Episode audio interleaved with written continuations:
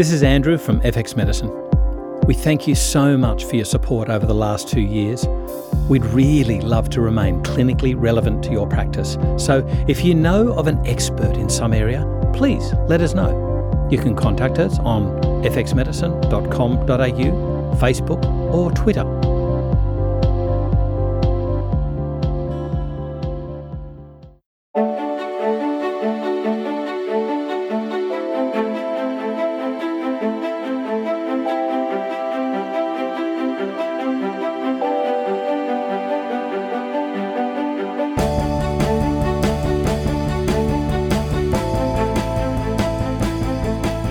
Is FX Medicine, and I'm Andrew Whitfield Cook.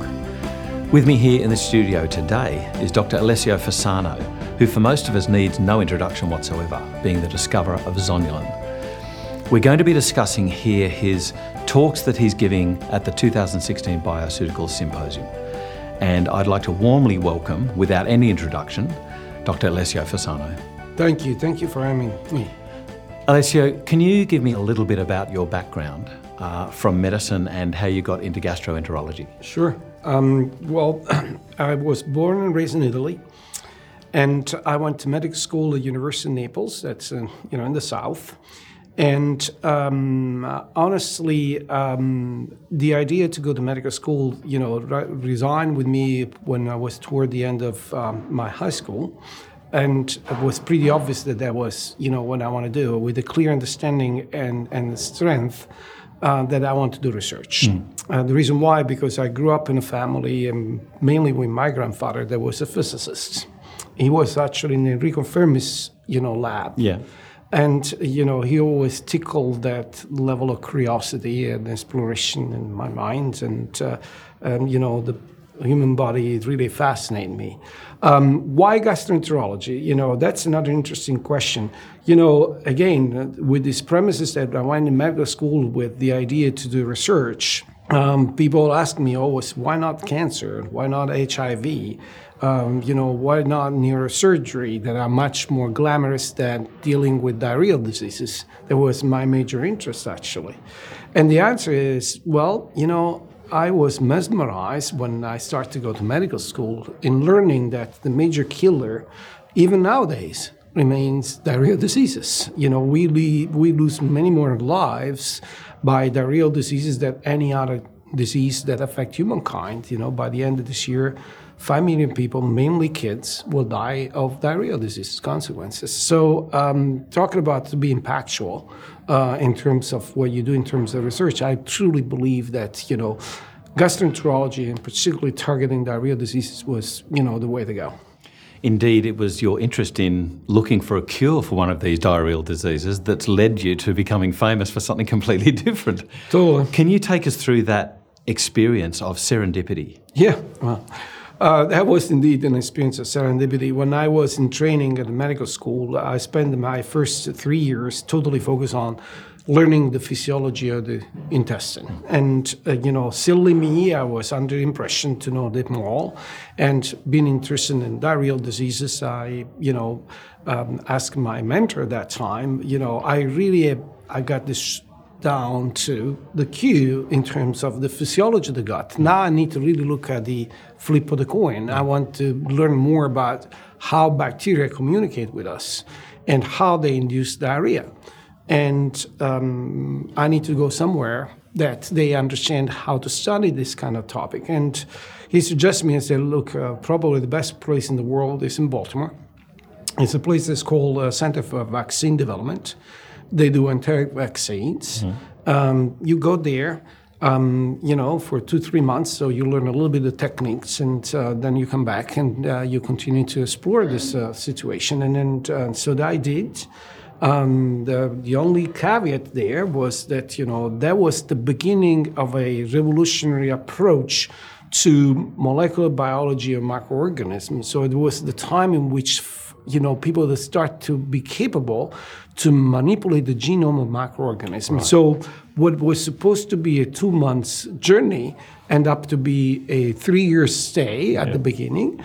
And during these three years, they said, look, um, you know, you take two birds with one stone to learn the techniques and at the same time helping us to develop a vaccine against cholera.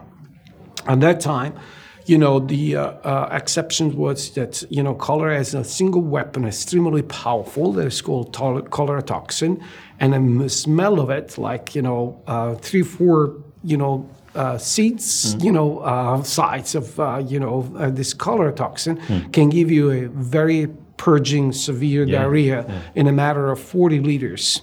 And that uh, stunned me. oh yeah, that. and that's the reason why is there is such high mortality. Yeah. Imagine a kid that is you know five ten kilos and you have that purging diarrhea, eighty percent of the body weight is gone in a matter of a few hours, and you're done. And indeed, you can keep them alive as long as you can rehydrate them as fast. Absolutely. Absolutely, but you know, again, uh, the, the, particularly where these uh, epidemics happen, you may not have the time mm. to go to a facility mm, that rehydrates right. you, mm. and you're done because you know there is no such a chance. You know, giving this stuff back by mouth it's always uh, it's not always possible because you know they have you know vomiting and so on and so forth. So you need to really put this on in a line, yeah. and that's something that you need a, a, medical facility to do that. Anyhow, so. Um, uh, they uh, put me on this task. I start to, you know, work on what was really fascinating uh, approach in genetically manipulating, you know, this microorganism. And the idea was, you know, to develop a live attenuated vaccine. Live because you want this still active so it can induce the max immune response from those, but at the same time you want to take the weapon away so mm. that you don't get sick. Mm. And I spent you know almost a year and a half to develop this vaccine. So I put a lot of effort in that. And all the tests that we did before, you know, to go uh, for a clinical trial seems to suggest that the vaccine was really ready for prime time. Prime time means that we have to give to volunteers, yeah. and our volunteers were students. So beautiful, yeah. Uh, medical students that for three hundred fifty dollars. That was a huge amount of money in the mid '80s uh, when all this was happening, late '80s. Uh, they got, you know, uh, three possibilities. Uh, one, they got a placebo, so nothing. So they got the money for nothing the second, you know, got this vaccine that I swear to them that was going to work, and so again for nothing. And the third possibility, they can get the real deal, got very sick, but we promised them to, that we take care of them, so they would not die of it. So of course, and the caveat is that these folks had to be locked in for a week because, of course, if they shed this microorganism around, that could be, you know, not not a good thing. Anyhow, long story short we got plenty of students that uh, said two out of three, I'll go for it. And, um, you know, the results were definitely not what we were hoping. So the placebo, of course, they got no sick. The ones that they got the cholera, they got really sick, but again, we took care of them. But unfortunately, uh, you know, the ones that got the vaccine they got residual amount of, of, of, diarrhea, not not the 40 liters, but six, seven liters of diarrhea that made this vaccine totally useless. It's still still inappropriate. Oh no, yeah. you can't use yeah. the vaccine like this. So bottom line, now we're talking about two years of science and hard work that literally flashed in the toilets. I mean, you know, that was pretty much gone. So these are the kind of times in which you know you just you have to decide where you're going to go from there. And you know, uh, one possibility is that okay, fail to forget it, you just move on. Uh, the other was the approach that I took. Got drunk for three days, so I didn't go to the lab, and just I was completely immersed and just got you know stoned. And when I came out of it again, I said, well, you know, what happened here? What gave this residual diarrhea? And that led to the discovery of this other toxin that Vibrio makes that acts in a very peculiar way, at least at that time was something never heard, rather than to open this, you know, you know, gates for water to be purged into the guts and therefore giving diarrhea, this other toxin was opening the space in between cells. And that was the beginning of an understanding that the permeability of the gut was, was you know, something dynamic. We didn't know that you know, too well at that time. And the next, you know, 10 years were spent to understand the mechanism, how this toxin was doing this. And in studying this mechanism, we realized that there was a machinery in place that was extremely complex. So complex that I wonder why we have this machine just to be the target of a toxin that made my professional life hell. it got to be something else. And because I have a great level of respect of microorganisms. I, I've, I recent, you know, Cholera probably studied our physiology, and develop, engineer something that mimics a molecule that uh, we have that mm. does this for living. Mm. And that led to the journey to discover this uh, protein uh, that turns to be zonulin. And, you know, the end of the 90s and 2000, and we published the first time discovered zonulin. So tell me about the wording of zonulin and, and indeed the evolution of this gene in humans, because it's interesting how it's not in fish and, and lower mammals. So, uh, you know, uh, the way that we went after this protein was we know that it is, we know that it has a mechanism similar to this toxin. And, uh, you know, we have as tools at that time, you know, some antibodies. So, in other words, anti, um, you know, a molecule that can look if there is this zonulin present or not. Um, and we called zonulin because affect tight junction that in Latin is zonula occludens, and therefore we call zonulin as the key that opened this zonal occludens door.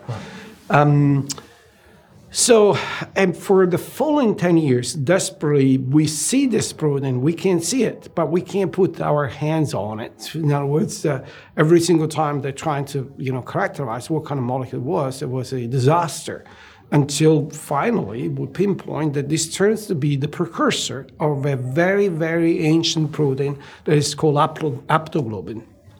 Aptoglobin uh, comes in two flavors or two isoforms, uh, if you wish. One very ancient, um, you know, um, uh, you know, uh, form that is called aptoglobin one. This came out, evolutionarily speaking, 450 million years ago. So soon after the fish and the rest of the animal kingdom, they split. And it's still around. And that speaks volumes because if evolution speaking so conserved over time and among so many animals, that means the function is extremely important. Yeah. And indeed, this uh, uh, aptoglobin 1 um, when it's mature, in its mature forms, is a scavenger of hemoglobin. And we know that if you have too much hemoglobin around, for example, after hemolysis, rupture of red cells, this can be extremely dangerous to tissue, will cause what we call, uh, you know, oxidative stress and death of tissue. So this molecule is pretty much a garbage keeper that as soon as there's too much hemoglobin will bind and subtract that from circulation so mm. that you don't have a tissue damage. Um, interestingly enough, um, you know, it would take another 40, uh, 400 million years plus to have the second cousin of this molecule that is called aptoglobin 2 uh, that came on board roughly, you know, uh, 2.8 million years ago. So, um, uh, 500,000 uh, years after that we split from our cousin chimpanzees. Right. So only human beings they have this aptoglobin 2 happened, we know uh, for sure, in hominids in the Indian region um, for a mutation that was a spontaneous mutation of part of this molecule. Um, what was not clear is one, what is the function of this molecule? Because compared to aptoglobin 1, this other one is not really good, mm. efficient to do the scavenging of hemoglobin. And uh, two, why once this mutation happened, not only remain, but spread to the point in which, you know, a large number of people, roughly 80% of the population, they have it. Yeah. Um, and again, um, that was not clear.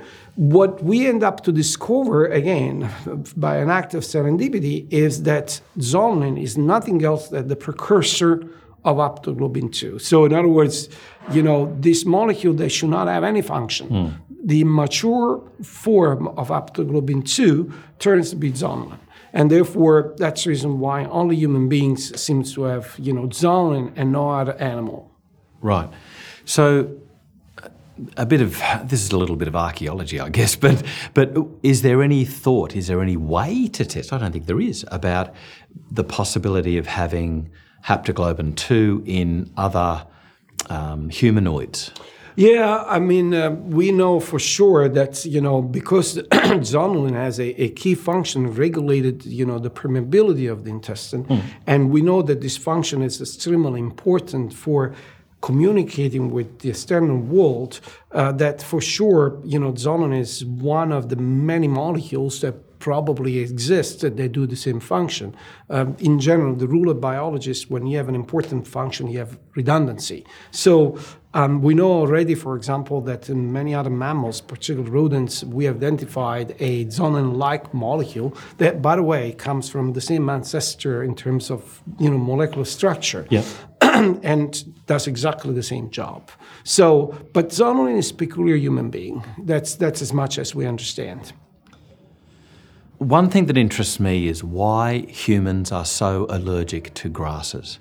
This evolutionary thing that doesn't appear to doesn't appear to affect so many other animals, but in humans it causes well, you know, for instance, in celiac disease, it's it's obviously that sort of an autoimmune allergic type reaction, but even th- right down to inhaled allergens. Hmm. Why are grasses such an issue?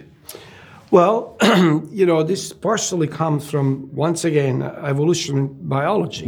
Um, as a species, we evolved uh, for, you know, our 2.5 million years of story uh, by eating pretty much fresh fruits, fresh vegetables, tubers, nuts, lean meat, um, fish, um, you know, that's pretty much has been, you know, for all this time, the uh, backbone of what we've been eating.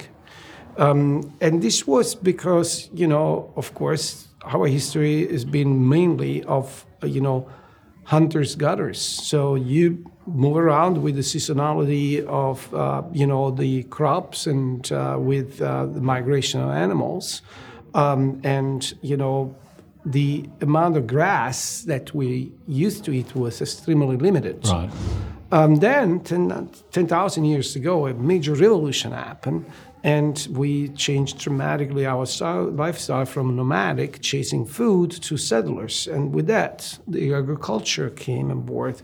And the reason why we were able to settle, because we were able to domesticate crops. And in doing that, you know, we start to play with it. And so, um, I don't know if we accelerate what will have been a natural process or we manipulate the environment to make grasses that were not supposed to be. Among the other stuff, we made, you know, grass like, you know, uh, grains. So, so we, is it a case that we just might have outpaced evolution? Because I, I thought I read a, read a paper where there was a, call it an ancient wheat, not an ancient grain, but the, the sort of original wheat didn't seem to cause that sort of allergy yeah, or uh, allergic response. That's right. So um, again, uh, let, let's say that wheat did not exist to start with. Yeah. When the um, you know the first plant was domesticated um, and therefore was make use of, it was so the ancient wheat. It was very different to the one that we eat now. Um, the plant was much higher. The seed part was only five percent of the plant. Um, the yield was minimal, so there was only one harvest a year. Um, and the load of what seems to be the toxic element of it, at least for us, i.e., gluten, was relatively low, was like only 4%.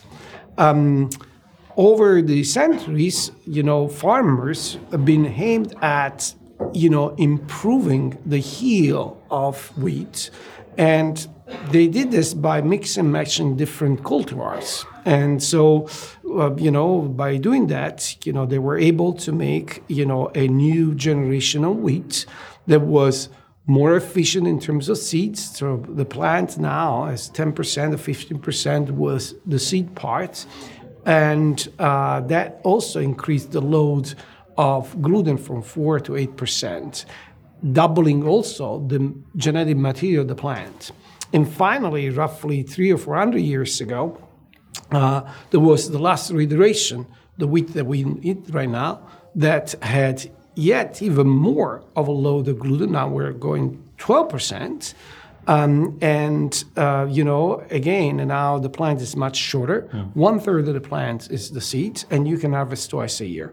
Um, so the, the, the pressure to quote unquote modeling these grasses was purely, you know, uh, a, a an efficiency to get uh, you know stuff out of it. That's what it was. Yeah. But with that came also the fact that inadvertently we loaded this plant with this you know gluten that in some people that can be problematic. So, hypothesizing here, um, would it be a magical cure to have non gluten containing wheat? Yeah, but that will lose completely the organoleptic characteristic of the plant. The reason why this is so, you know, widely used is that wheat, because of gluten, has this elasticity that nothing else, you know, can, can be, you know, uh, materialized with. For example, you know, the dough that you make when you use the flour from wheat and yeast and, and water, it's so elastic. So you can do the bread, you can do the pasta, the pizza, and so on and so forth. But if you try to do this with rice, it doesn't do it because gluten is a glue mm. and keeps stuff together, but also it's the one that gives to elasticity.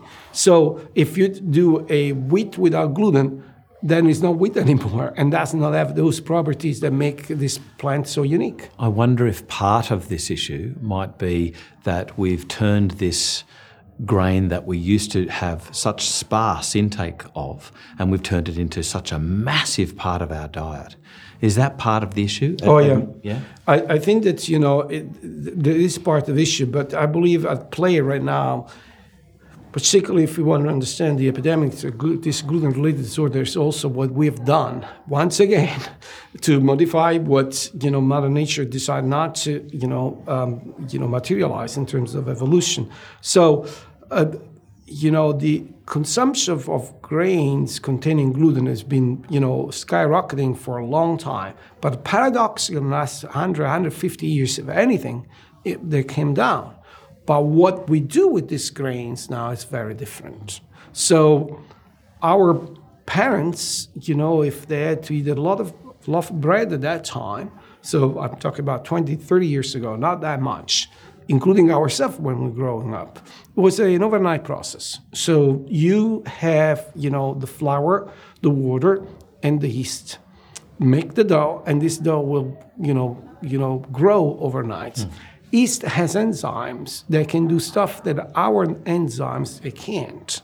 Because we didn't evolve to eat gluten-containing grains, we don't have a way to dismantle this protein in its single block amino acids.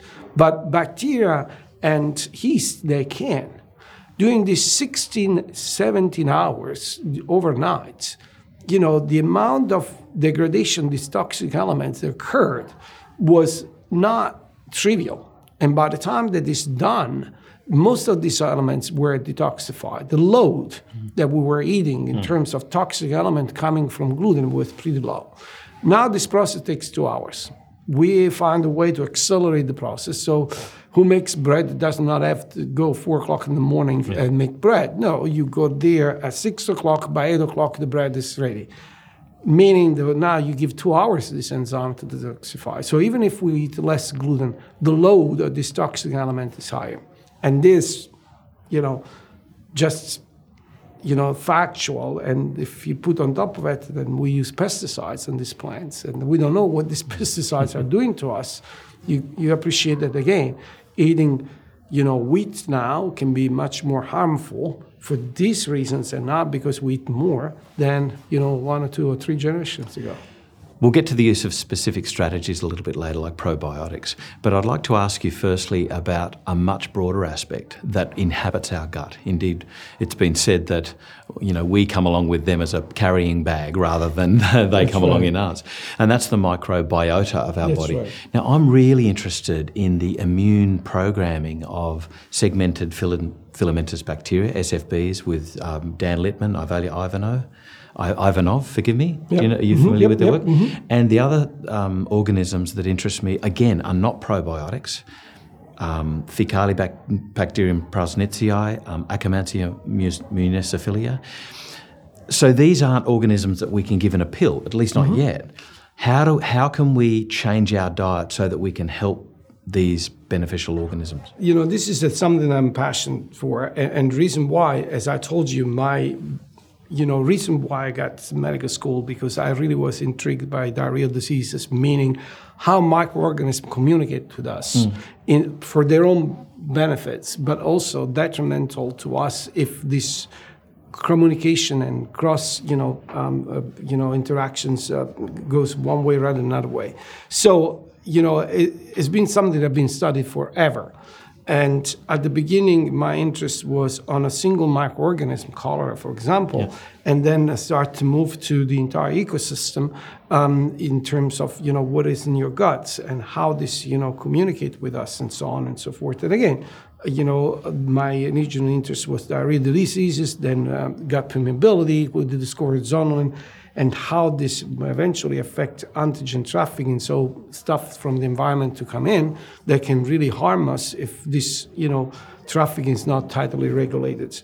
Um, and, and, and again, this has been an evolving spectrum of scientific interest that taught me tremendous lessons in terms of, you know, the fact that we, by convention, talk about the human body outside the scope of this interaction with these microorganisms, we really don't see the big picture. Mm. But what changed completely and dramatically the field, including you know the way that I've been perceiving this interaction, is the revolutionary understanding that what I was doing uh, was looking at probably five percent of the inhabitants in the guts. Mm.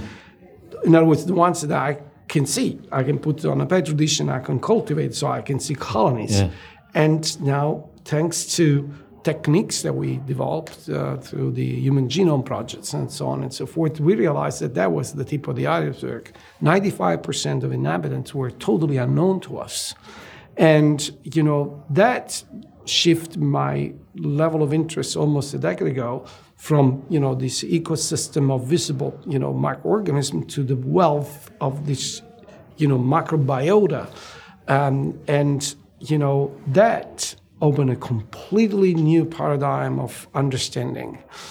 When we, you know, I, I remember vividly that day um, um, watched the announcement of a resolution of the Human Genome Project. Yeah. I don't know if you yeah. remember. There was a lot of glamour about it. Uh, there was, you know, expectation that this, you know, announcement was going to be made. There was this rush between Craig Venter's private enterprise and the NIH and the international consortium on the other side. And then finally, Bill Clinton organized, you know, a press release in which both enterprises would talk at the same time it was a total disappointment to learn that genetically we're totally, you know, mis- it's a misery. Mm. Uh, we are, you know, so rudimental, uh, only 23,000 genes. And this, you know, genome project aimed at resolving the disease of humankind. Yeah, yeah. Because, uh, you know, we resolve that, we have the entire textbook of uh, human genetics uh, on our disposition. So now we can understand how we develop all these diseases. And again, I say, how does that happen?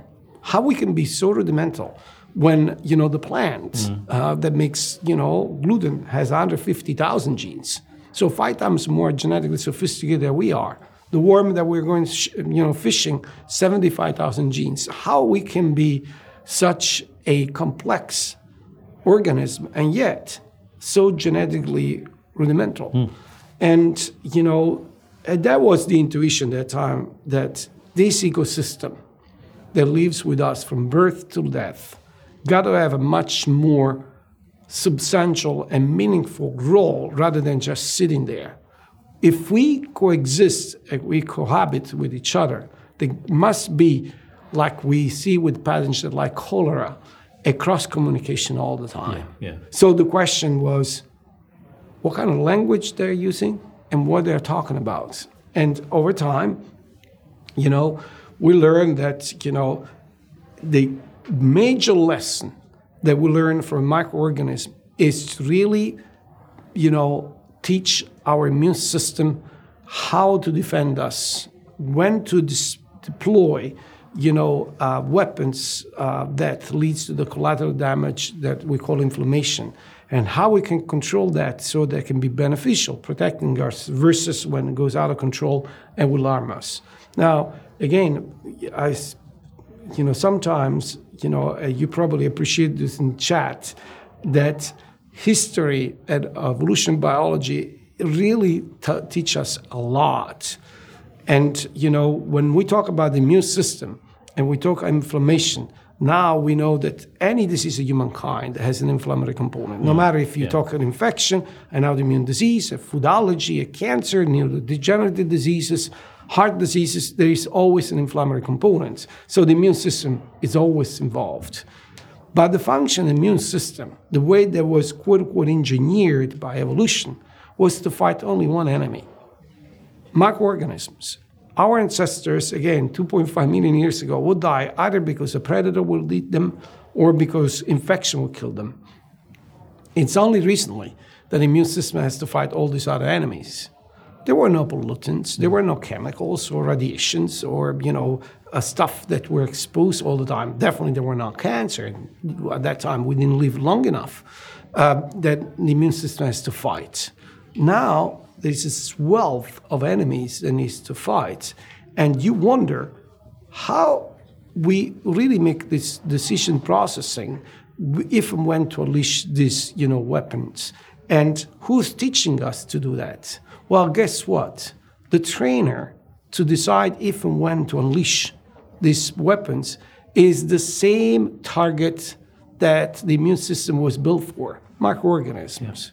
So the first thousand days of life are instrumental to teach the immune system how to defend us or to be detrimental for us. And the teacher is the microbiota. If we have an ecosystem in our body, particularly in our intestine, that is in balance, that is, you know, in a friendly, you know, relationship with us. So you're born by vaginal delivery. You're not taking antibiotics. There are not too many infections. You're fed, you know, real food and so on and so forth. Breastfeeding first and then real food. The microbiota is good in balance. Talk intelligibly with us, and will teach the immune system to unleash inflammation only when we are really, really under danger. So bar is very, very high. Yeah. So that is what we call state of energy or tolerance or health. Hmm. Conversely, if we do not have a balanced microbiota, this will become extremely belligerent and will teach our immune system to unleash inflammation even when it's not needed. So the bar is set so low that for minimal reasons, even if it's not needed, we unleash inflammation. And on a specific genetic background, that inflammation can translate in disease. Not necessarily in the first thousand days of life. Actually, this disease can materialize much later in life. Once you set this bar down there, you can't do anything about it. So, all this preamble to say, if indeed having the genes for Alzheimer, prostate cancer, breast cancer, celiac disease, MS, doesn't mean that it's you know necessary the destiny to get to the final Yeah, yeah, destination the because that's that. you need to have those. Yeah. It's the way that these genes are modified over time, what we call epigenetics, that will put you over the edge and eventually translate a potential to develop disease to actuality. And this transition is all driven by the microbiota.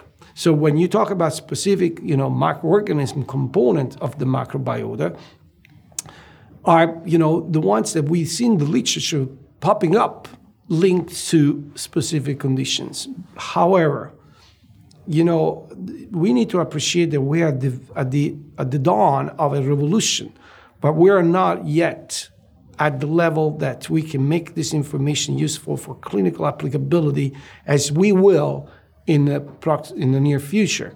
And the reason why, first of all, when you talk about microbiota, you talk about a very complex, you know, ecosystem, and there is a hierarchy going from the domain all the way to the species. Right now, the technology that we have give us the capability to look at, you know, at the phylum level, the firmicutes, the Bacteroidetes, meaning that we have a major, you know, big picture kind of vision. Um, it, it's it's you know like to go from the universe uh, to the Milky Way to the solar system, Yeah. and then eventually to Earth, and then to Oceania, and then eventually to Sydney, and then eventually to a specific neighbor. Right now, we are at the solar system. And if we want to make use of this information for intervention to modify the uh, microbiota, we need to get all the way down to the neighbor, i.e., the species level. And we're not there yet. There's been some forays into that using things like Lactobacillus rhamnosus, I think plantarum as well, and was it KCI? KCI. Um, can you tell me about those forays? What's their relevance and Yeah. their import? Well, once again, uh, this uh, probiotics, um, like fecal transplantation, is a kind of short in the dark. We know there are good bacteria, so uh, what we call probiotics. So they are not belligerent, but we don't know if indeed. You know, for everybody that has a specific condition, let's say food intolerance or you know inflammatory bowel diseases, the LGG is the remedy that will fix the problem. And the reason why, because again, your ecosystem and the gut, i.e., your microbiota, is very different than mine. And if I take mine and give to you, this can be bad news because they don't talk with your genes the way they talk I'll with start mine. speaking with my hands more. That's right. That's right. I'm going to use that. um, but, you know, again, by the same token, when they say, okay, if you are off balance, everybody needs to take LGG. That's a stretch. Um, so the future, the way that I see the future is that if I will have the capability to do on a clinical routine what I now have the capability to do in the lab, not only to study who's there, that is the microbiota, but also understand what kind of language they can they talk. Hmm. So what kind of genes they have. And most importantly, what I'm talking about. So which of these genes now translated so they can communicate with me. Then I can really intelligibly, you know, decide what kind of intervention. Say, you know, I don't want you to talk about this stuff because if you do talk about this kind of, you know, topic, you're to touch my genes and make me over the edge and make me to go from the potential to the actuality of the disease. Then I can intervene with the lactobacillus, bifidobacterium, whatever it is. And, and, and again, I'm afraid that if we start promiscuously using these microorganisms that are totally beneficial to us, um, you know, without customizing their use, we may end up to do the same mistake that we did with penicillin when was discovered. When we thought, you know, this is the remedy that can fix all infections, that we know now too well that one, that's not true, and two, that we've used them too, we use them too often, you know, microorganisms will come after to us uh, by developing resistance. So, So we get back to then therapies, um, and what other than microbiota can we use? Fibers, diet. Personally, I believe that these epidemics of many chronic inflammatory diseases that we're witnessing, uh, particularly in the Western world, is not to the fact that you are, we are too clean for our own good. So the hygiene hypothesis now starts really to crumble. I believe that we're changing the environment too fast to be able to adapt. Right. And if we accept the concept that the microbiota can be affected by you know the way we're born uh, the, if we got antibiotics and uh, if we got infections they're all they can change the microbiota composition. Um, you know um, we have to accept that some stuff can be done. So for sure you know for example if you have to have a c-section for medical necessity by all means but if you have to program your you know vacations probably is not a good idea hmm. we know that most of the infection the first three years of life are viral infections. So I would not use the antibiotics so Little, lib- yeah, that's yeah, right, yeah. liberally as we do right now. However, you know, you're born only once. You may have infections once in a while. You eat three, four times a day. Hmm. So by far, the most influential factor that dictates the microbiota composition is nutrition. So most definitely, you know, while probiotics will be the future, I think that right now the best thing that we can do is really to act on the composition of our microbiome by having a good, healthy, balanced diet. And even that comes with controversy because you've got things like the Mediterranean diet, which again has been bastardized by having too much wheat. the traditional Italian diet, I'm going to guess when you were a kid, how much wheat did, or how pasta? how But see, pasta? there is a misconception in, on that sense Yeah. because the, the, the again, my, my very humble opinion, and, and you know that make really common sense to me is that if we evolved by eating, you know, fresh fruits, fresh vegetables, tubers, nuts, lean meat, and, and, and fish, the more we depart from that diet, the more we'll be in trouble. The real Mediterranean diet, contrary to what is our reputation, is not overloaded with grains, mm. not at all. Mm. It's a balance of all this.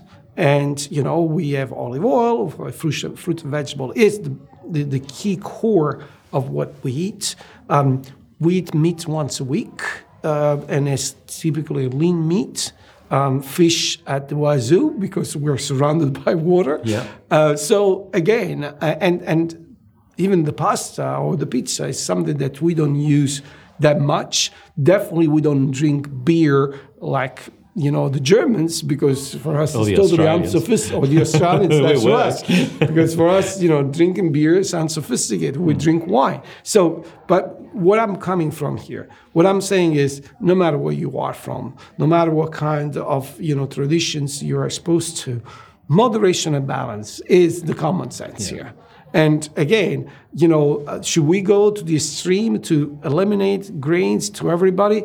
Probably not, mm. because would not be cost effective, nor I believe would be feasible. Should I eliminate the grains to the one that have gluten related disorders? Absolutely, because you have a return on investment. Should we say people you cannot eat fat from animals anymore? Of course not. This is not a logical way, but if you minimize the use of these animals, that's the way to go. Small intestinal bacterial overgrowth seems to be a growing interest amongst natural health practitioners. What can you tell us about the relevance of bacterial overgrowth generally and treatment for this? So, you know, um, when we talk about a, a, a, a, problem with the microbiome, there can be a problem with this balance, what we call dysbiosis, or inappropriate distribution of the microbiota throughout the GI tract. We don't want small intestinal overgrowth of bacteria because otherwise they steal food from us. So Mother Nature, you know, create a condition in which you know the microorganisms are welcome to stay in a symbiotic relationship with us way down in the intestine, the colon, where all the nutrients have been absorbed so they can use stuff that we can't. In exchange of this hospitality, they give us something back. But SIBO, it's something that's bad news. And again, um, you know, uh, not only they steal, you know, nutrients that will be evolution speaking a disaster when you know food was scarce and you don't survive, but also because is the strongest stimulus to release zonulin to increase gut permeability. Now endotoxin they come through, and you know this process been associated to a lot of chronic inflammatory diseases. The best study probably is the metabolic imbalance due to the passages endotoxin in the circulation and then the liver and uh, the development of type 2 diabetes, for example. So, definitely, these are bad news. Um, right now, the remedy that we have is antibiotic treatment uh, with the caveat that now you fix one problem, SIBO, and then you may create another problem, dysbiosis mm. in the colon. Mm. Um, the, the, the, future and the challenge is, you know, to prevent SIBO to occur and to find new remedies eventually to handle it. Um, and, and again, um, it's interesting that you know even now modern medicine accepts the small bacterial growth as an issue that you know can definitely bring you to have problems. So um, I, I, think that the future lies on the capability to really now impinge on the microbiome either because of balance, because it's distributed you know inappropriately throughout the intestine, and once again, the key elements here is not to treat, is to prevent this stuff to happen. Uh, you know, Mother Nature put a lot of layers of defense against SIBO. The, the, the, saliva, the gastric juice is very offensive uh, for microorganisms, and then eventually the pancreatic juice, the bile, the glycocalyx cover, you know, this, you know, um, you know, cells.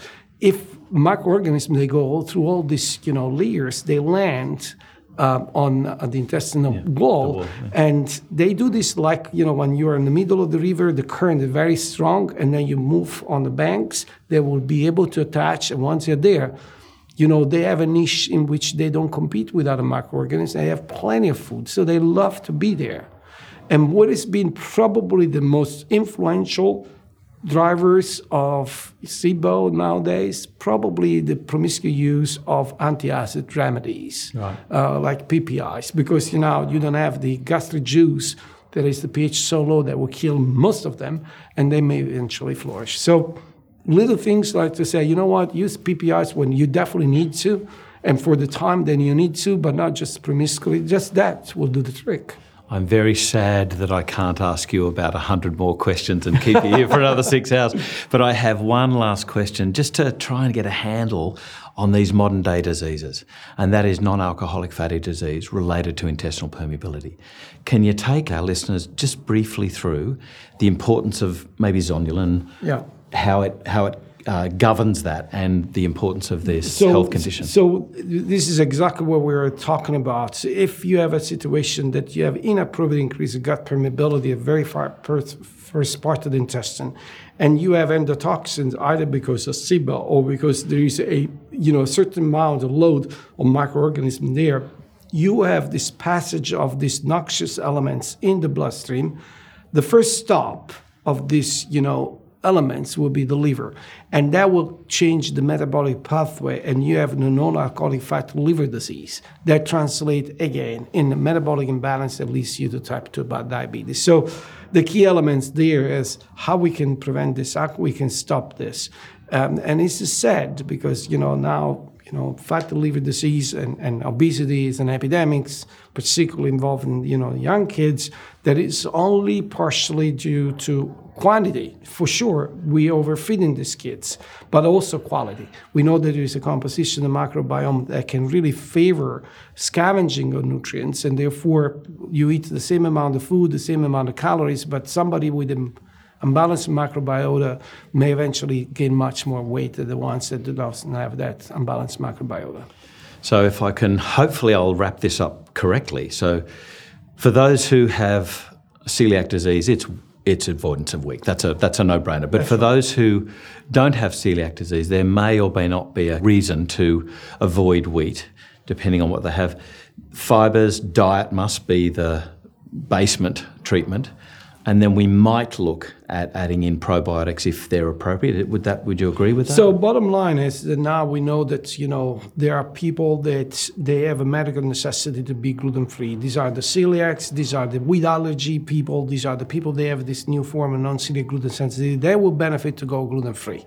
For the rest of us that we don't have problem with that, the key elements that apply also to the people that have you know this kind of problems is to have a balanced diet as close as possible to the diet that we evolved with. So Mediterranean diet is a way to go eventually.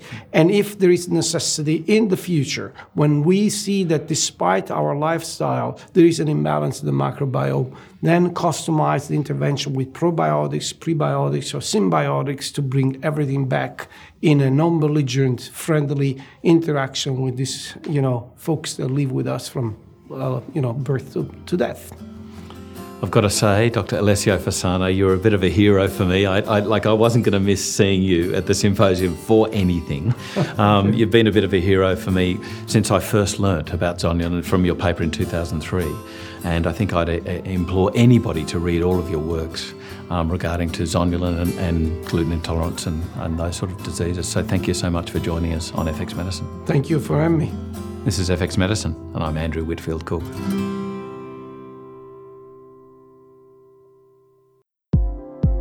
If you've enjoyed what you've heard today on FX Medicine, please engage with us and let us know what further topics you'd like us to cover. You can get in contact with us through our website fxmedicine.com.au or look for FX Medicine in your favourite social media platform. You can also rate and review us on iTunes, and we'd really like to thank those who have already rated us.